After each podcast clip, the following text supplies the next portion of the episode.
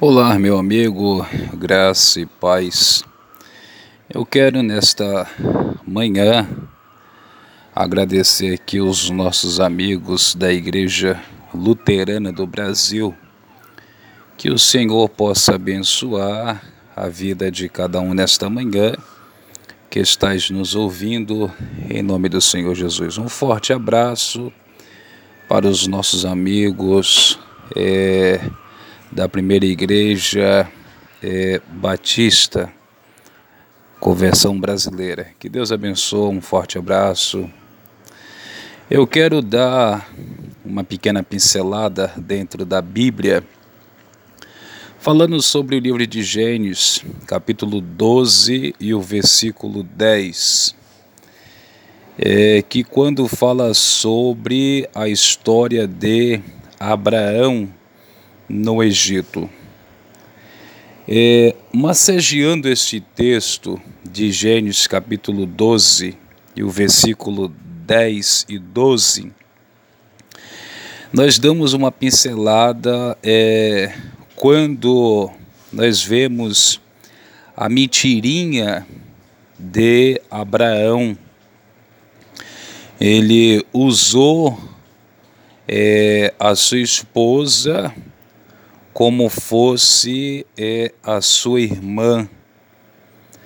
É, nós vemos que era uma estratégia de proteção usada pelos os imigrantes contra as autoridades locais, porque havia uma disputa de tendas entre Deus e Faraó, Gênesis 12 e 3, e nós vemos que quando é, Abraão ele usou essa mentirinha falando que Sara não seria sua mulher, mas seria é, a sua irmã, ou seja, não seria sua esposa, mas seria sua irmã, nós vemos que aquele rei do seu palácio, ele se encantou com a beleza da Sara.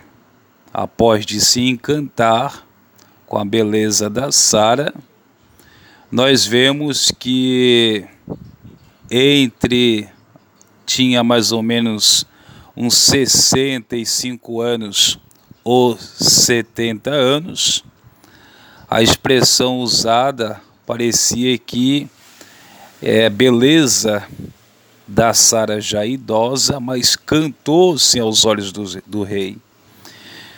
Mas eu quero falar aqui sobre a estratégia é que quando Abraão e os seus servos e as suas bagagens saía para o deserto, porque era uma estratégia de proteção usada pelos migrantes contra as autoridades. E o mais interessante é que quem andava com Abraão conhecia de guerra, conhecia de estratégia e também conhecia de armamentos. Mas nós vemos que, para começar, pela primeira estratégia era do pintor, porque o pintor que andava ali, ele era um comerciante que vivia na viagem junto com Abraão e a sua família e conhecia também de mercadoria. E ele não praticava só uma coisa, mas sim também várias coisas. Portanto, que houve uma pintura e essa pintura estaria ali a beleza de Sara. Neste quadro, através deste pintor que andava com Abraão como migrante sobre a terra contra as autoridades e conhecia também de estratégia, mas entre o pintor e Abraão, eles entendiam a estratégia e a linguagem do outro. Portanto, que quando esse quadro foi parar na casa do rei, no palácio do rei, nós vemos que ele se encantou porque aquela pintura já estava lá naquele palácio e era uma estratégia. Mas quando nós olhamos aqui a segunda estratégia, nós vemos que a família viajava com as suas armas e mulas e carregava assim no couro do boi barra de bronzes e outras mercadorias que parecia a tranquilidade. Era capaz de viajar ao Egito, permitido suportar. Nós vemos que, além de conhecer sobre guerra e estratégia, ele sabia o momento que Deus estava com eles ali. E o mais interessante é que a família viajava com as suas armas e mulas, carregado no couro do boi, bronze e outras mercadorias. E eles viajavam com tranquilidade.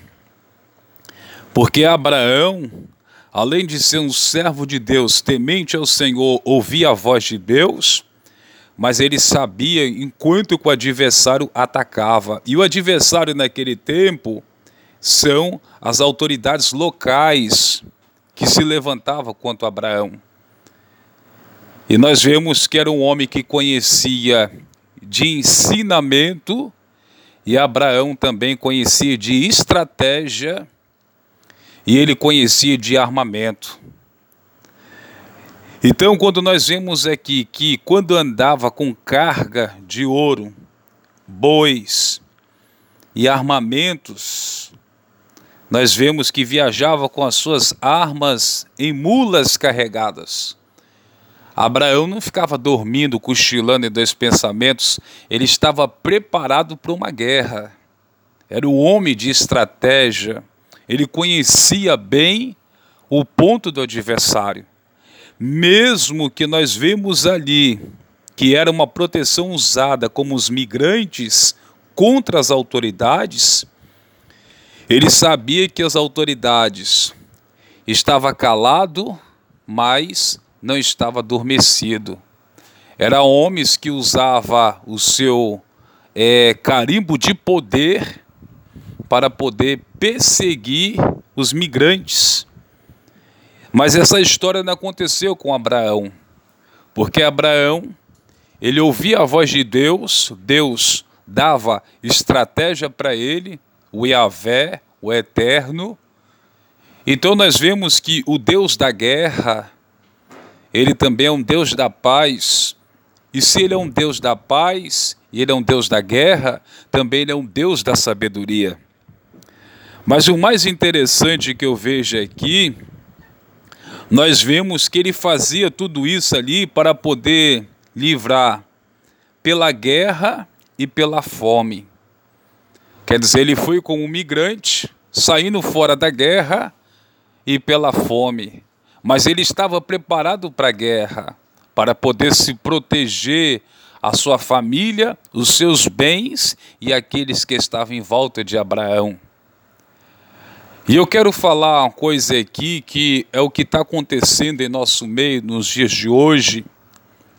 Há muitas pessoas que têm um chamado de Deus, mas não conhecem os seus soldados.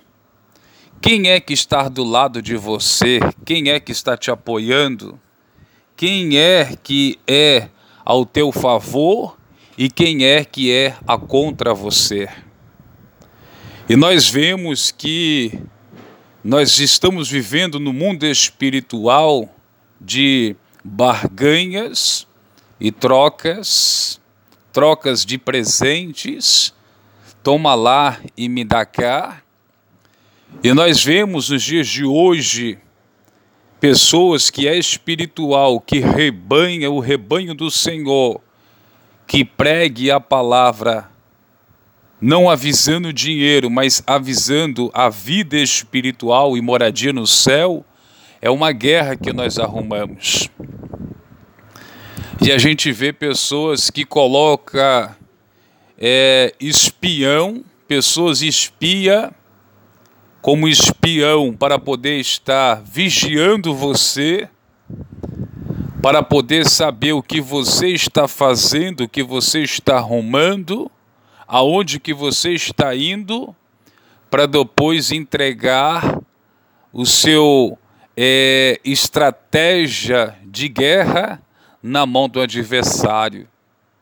E o nosso adversário aqui no nosso mundo nos dias de hoje são pessoas que não têm compromisso com Deus, são pessoas que estão interessadas é, nas coisas materiais, mas não espiritual. Então nós temos que zelarmos pela porta da igreja e por aqueles que até mesmo vai até mesmo nos visitar. Porque você não sabe se é um espião que está te espionando o seu trabalho na igreja, você não sabe quem é essa pessoa. E tem pessoas que colocam um espião do seu lado para poder colher o que você está fazendo, para depois passar a informação para o outro. Então é isso que nós estamos é, revivendo e vendo nos dias de hoje espião dentro da igreja. Então a gente vê muitas pessoas agindo desta forma. São pessoas que estão agindo pior do que as pessoas que mexem com coisa errada, viu? Colocar um espião dentro da igreja para saber o que você está fazendo e o que você não está. Então, quem tem o Espírito Santo de Deus, você sabe discernir né, quando tem um espião na igreja e quando não tem. E a gente vê muitas pessoas assim fechando o trabalho do outro, com conversa fiado, com crítica, inventando calúnia, inventando fofoca, inventando mentira.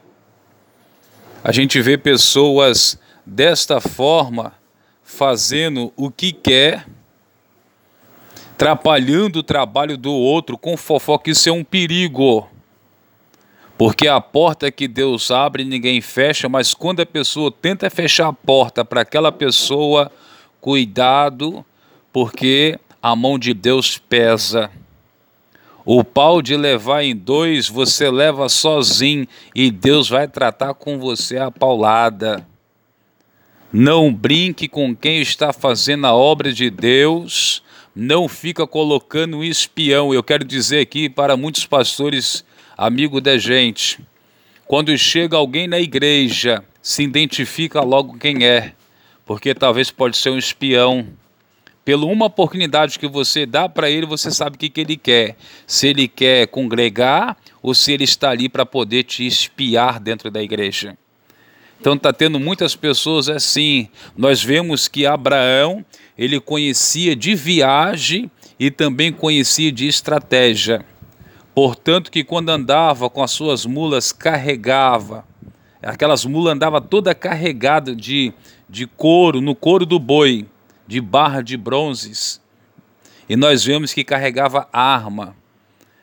Nós vemos que Abraão, ele não era um servo bobo, era um servo esperto e sábio. Então a gente vê muitas pessoas aí, porque o talento dele é isso é espiar e destruir o trabalho dos outros. Jesus voltar, ele vai diretamente de cabeça para o inferno, porque fecha a igreja dos outros. E tem muitos crentes assim, fechando o trabalho do outro, com conversa fiada, inventando calúnia, inventando contenda, inventando mentira, inventando desavença.